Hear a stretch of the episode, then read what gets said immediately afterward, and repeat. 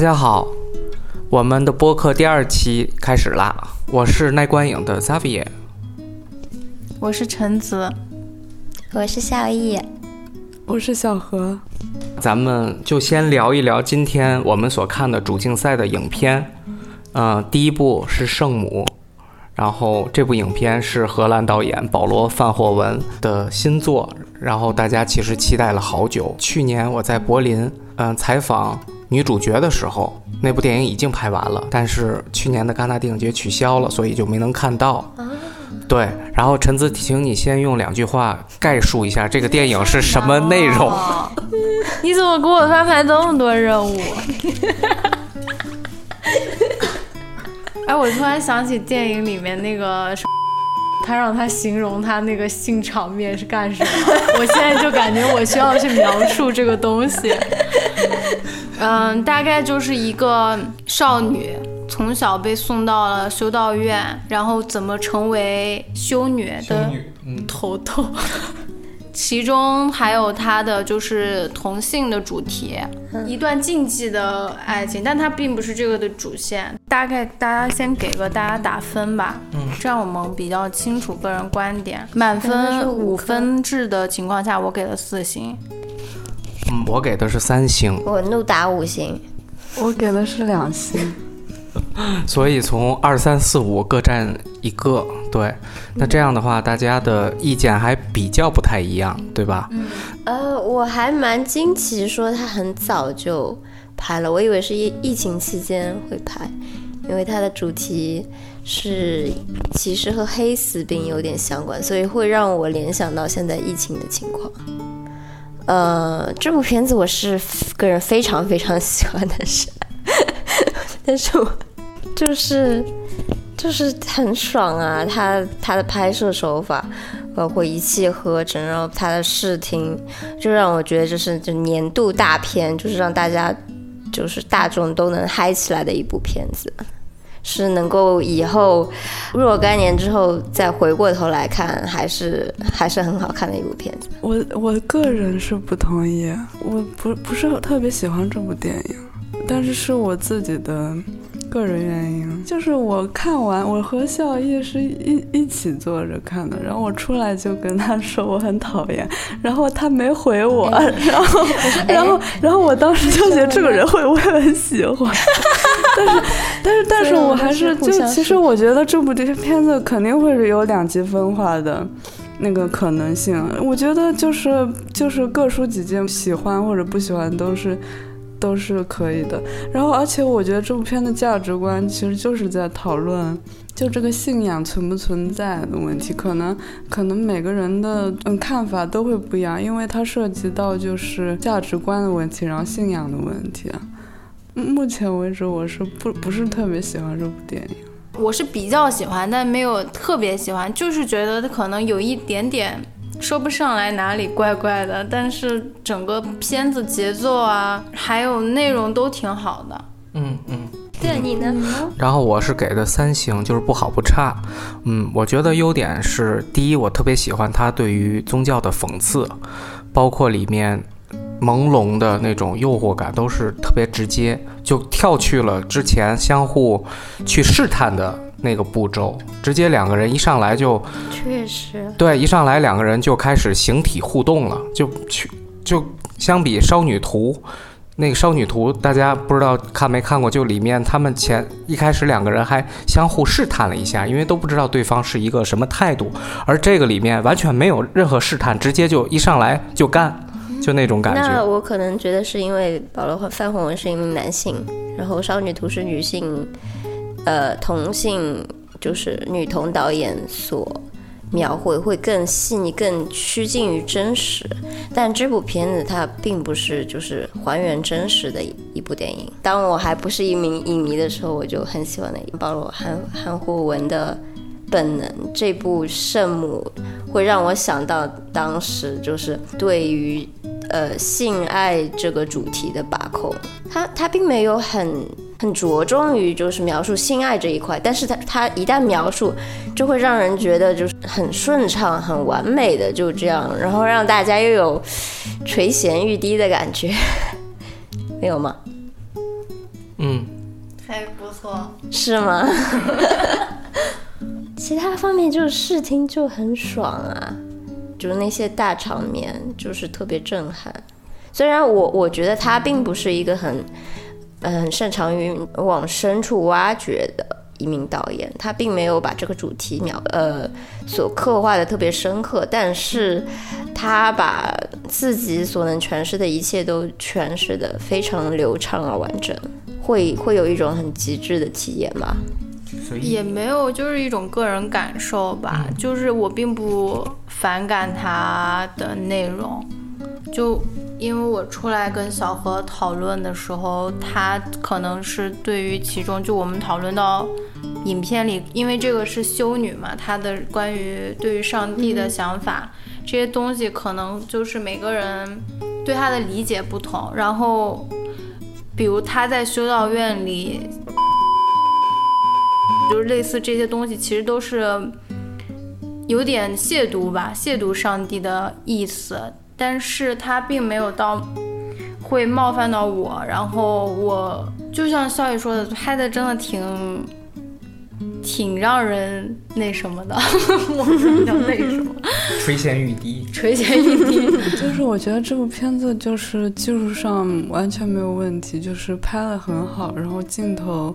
运用或者是嗯流畅性都没话说，我就是不是很喜欢他这个故事。我们在看所有电影的时候，都会把自己投射到主角身上，我觉得这是一种也是一种本能嘛，就像我们看。看那个，呃，网，比如说看网网络小说，嗯，打怪升级啊，或者是就自己会有爽感，然后我无法带入这个主角，嗯，因为我觉得他做的事情，呃，包括可能是跟跟我自己本身太极端，就是反差太大，然后导致我无法带入。就是他这个人身上，然后让我觉得把自我投射到他身上之后，觉得我在做一件错的事情。所以就是你你会觉得就他做的事情是不对的，你其实从道德上会去 judge 他。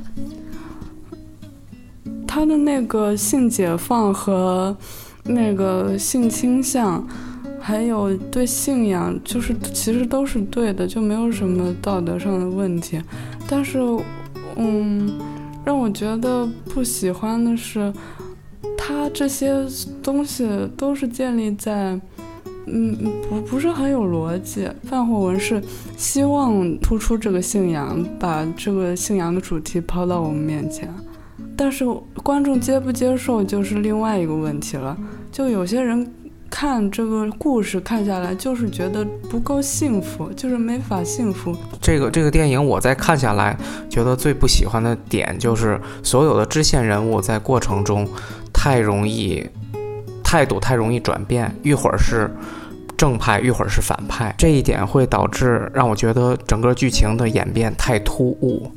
对，所以就觉得很有跳跃感。就是我反而觉得他的人物是一统一的，就是一直都是一个很复杂的人。就就我并不会觉得他是一个正派，也同样不觉得那些人是反派。就是大家都可能有自己的利益关系，然后他们都是在使用信仰和上帝这个东西来，就是来利用上帝达到自己的目的的感觉。那这部《圣母》咱们就说到这里，然后今天另一部主竞赛影片，恰恰也是就有女童元素的一部影片，是由法国女导演卡特琳·科西尼拍的最新作品，它的名字叫做《破裂》。这部电影大概的故事情节是这样的，我大概三言两语描述一下，是讲的。一对生活在一起十年的两个女性，她们的感情濒临破裂。有这么平常中的一天，他们其中一个人突然就把胳膊摔断了，就进到了急诊室。然后与此同时，当天在巴黎发生了黄马甲的示威游行活动，产生了暴乱。在这个过程中，有一些人受伤，同时也都到了同一家医院的急诊室。嗯，在这一天中发生的故事，对。然后咱们也可以先说一下大家的打星，五星各给几星？小一是四星，哦，我是三点五。啊，我是给五星。陈子，三星。嗯，你既然打五星了，你就先说吧。对我特别有共鸣，在看这部影片，因为我也是在法国的医院工作，然后他这个影片大概五分之四的场景都是发生在一家公立医院的急诊室中。我觉得这个导演他的调度能力特别强，他能够把这个急诊室里发生的这些紧张的瞬间都拍得特别的清晰，尤其是他的群戏特别多。他给我的感觉就是很真实，就像是我平时的工作环境是一样的，就不会让你觉得有一种在看电影的感觉，就像是发生在你身边的真实的事例。第二一点是他所表达的政治态度，嗯，是一种比较客观的，因为我觉得在法国导演的作品中，他们的态度经常是有一个。偏向嘛，就像他们的党派一样，但是在这部影片里面，他他表达的态度，对于左派或是右派，对于警察和警民之间的冲突的偏袒，对于医患关系之间的一种对立，它都是一种中立的态度。也就是说，你同时能够看到病人患者的无奈，也同时能够看到医院因为满负荷的紧张，你同时能够看到黄马甲那些人员。示威对于政府不满的表达，同时又能看到警察在维护政府统治过程中的一些举措是不得已的，所以这种对非常恰如其分的拿捏是让我觉得非常喜欢的。对，嗯，然后你们可以说说你们的想法。我喜欢的点可能就是他就很搞笑，对我也是。基本全场那个笑声就完全没有断过，然后它里面主角就是相相当于来自社会两个不同阶级，然后遇到一起，都在这家医院躺在一起，然后两个人都很吵，就他们俩之间的戏码还是挺有看点的，可以通过他们的对话去了解法国社会一些人在想什么吧。对我还挺喜欢他是从很微观的角度。来呈现，包括这个什么示威游行啊，还有就在医院里的和医患关系啊，各个混乱的场面，嗯，你会觉得它是那特别是有秩序的混乱，然后它正好是就像一首就是混乱的交响曲，让你觉得它在混乱之中又和特别和谐，它所有，呃。笑点都直戳到你，直戳到你的那种感觉。我是打三星，但我要给他加零点五星，一共三点五星。就就是主要是我是对法国轻喜剧是有一种排斥的，因为我 get 不到法国人的笑点。就我对 Xavier 刚刚说的那个，呃，跟生活很像。我觉得这有两种，分两种情况，一个是如果电影里出现跟生活很像的场景会有共鸣，第二个。第二个那个情况就是反而会出戏，然后我在那个里面看到关于黑 b i b l i 法国的一个广场经常示威游行，其实我家就住在那儿，他一出来我就特别出戏，然后。嗯，就是可能也是自己的原因，比较喜欢这部电影，就是它没有让我觉得它的笑点很尴尬，因为法国轻喜剧就是有点故意逗你笑，就是包括欧美很多喜剧就是有种故意逗你笑，但是这部剧就是把笑点就融合在嗯主题里，我就觉得融合的挺好的，嗯，然后就是。嗯，不，就是两个阶层的和解，就是这种欢喜冤家，让让我觉得挺暖心的吧。就我可能唯一不太喜欢，就是他其实还是比较刻意的，就是能看出来很清晰的政治立场，然后去拍的这个影片。就是他有一些对话，就比如说，呃，那个女生被推进那个。手术室之前，他就要讲他的遭遇，就给那个人吐吐诉他的遭遇，或者警察最后遇到他也要说警察经历了什么，就很多这种内容让你就是很明显，就是他就是为了表达这些政治诉求啊，或者是阶级之间的一些关系，强加了一些台词，就可能跟前面的整个氛围有一点点脱节。然后他，嗯，还有包括他喜剧到就是。前面非常欢乐的一个场面，突然转的就是，可能让我觉得它衔接不太够吧。嗯，很同意陈子刚说的。然后其他就是故事是是服务于他的政治倾向和主题的。然后就是好像也没有什么大的硬伤，就没有硬伤。对，我觉得我对他政治倾向倒没有什么多大的问题。这首片子我本身也很喜欢，缺点的话可能就是深度方面还差一点，然后，然后节奏的话也是，就是我感觉前面笑点比较密集，然后到后面突然就严肃了起来，但是那严肃呢也没有。特别有呃有目的的严肃。那咱们最后再说一个电影，简单说一下，就是昨天上午的那部爆款电影，咱们大家都一起去看了，就是德国的一种在一种关注单元里的德国电影《伟大的自由》。为什么想说这个电影呢？因为咱们今天聊的两部主竞赛影片里面都有 LGBT 的元素，而这部就纯粹的是一部 LGBT 的主题加内容的影片。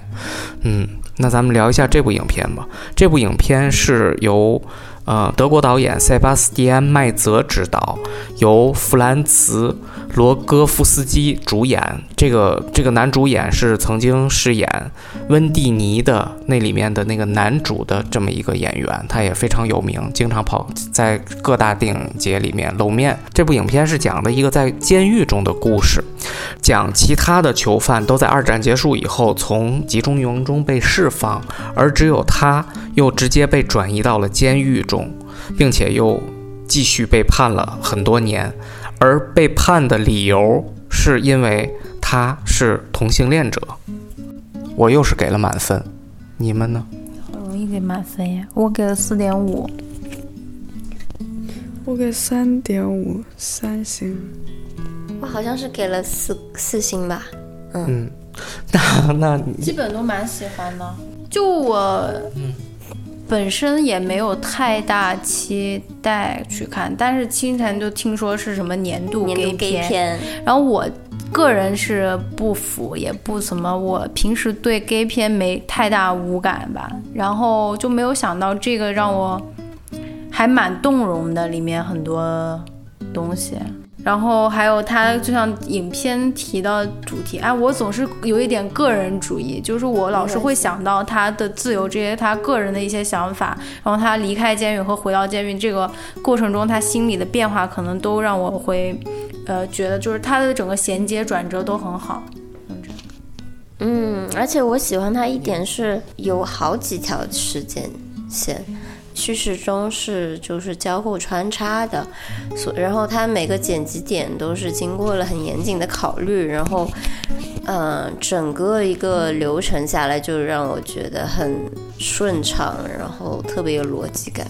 啊，当然，它最打动我的还是它故事本身，就是它那种浪漫的禁忌的监狱里的爱情，我就觉得没有比禁忌的爱情更刺激的了，更浪漫。萧逸自己说乐了。哦，我觉得优点大家都说了，那我就来说缺点。因为我觉得里面最大的 bug 就是，它虽然是发生在监狱里的禁忌的爱情故事，而且那个主题也是 LGBT，但是我没有感受到它的禁忌感。我觉得他们在监狱里又是谈恋爱，又是。呃，抽烟喝酒，好像没有喝酒，又是抽烟，又是，嗯，好像狱警的存在和对同性恋当时对同性恋的压迫，好像没有让我感觉到，我就感觉好像只是换了个地方发生感情。我觉得我其实看到了里面非常多的压抑的场面，整个社会对于他们的一种排斥，然后。这个社会的排斥浓缩到监狱里面，它就是一个很小的小型社会，雪上加霜的一种。特别让我印象深刻的是，嗯，他的狱友给他投递了香烟和火柴，然后就在黑暗中出现一些光亮。我觉得这是特别具有象征性的，就是意味着就是在社会制度对他是多么的压迫，或者他是。处在多么黑暗的情况下，他的他还是会有一丝就是温暖一和一丝光亮一丝希望的，然后那个希望呢又会很快的就熄灭。多次入狱，作为同性恋，他是没有办法改变这一点，所以他嗯，其实很难在在当时很难看到希望。然后到最后终于获得自由了之后，我觉得这个光点是是特别重要的一一幕吧。刚才孝义说到的那个光，那那一丝微弱的光，其实是给他带来了希望。为什么呢？因为把囚犯关到完全百分之百黑暗中的这种。手段是一种非常严、非常严厉的惩罚手段，因为我还专门在看完这个电影以后去咨询了在牛津正在读博士的一个朋友，他专门是研究人体节律的，所以我把这个问题抛给他以后，我问他，如果把一个人关到一个百分之百黑暗的一个。暗房中持续几天几夜，那这样最大的一个精神影响是什么？然后他回答我，他说：“嗯，这个要分两个方面。第一个是短时间，它只是会对人体的生物节律进行影响，思维方式会变得非常的迟滞，因为人是有一个生物钟，通过光亮、白天黑夜来去调整，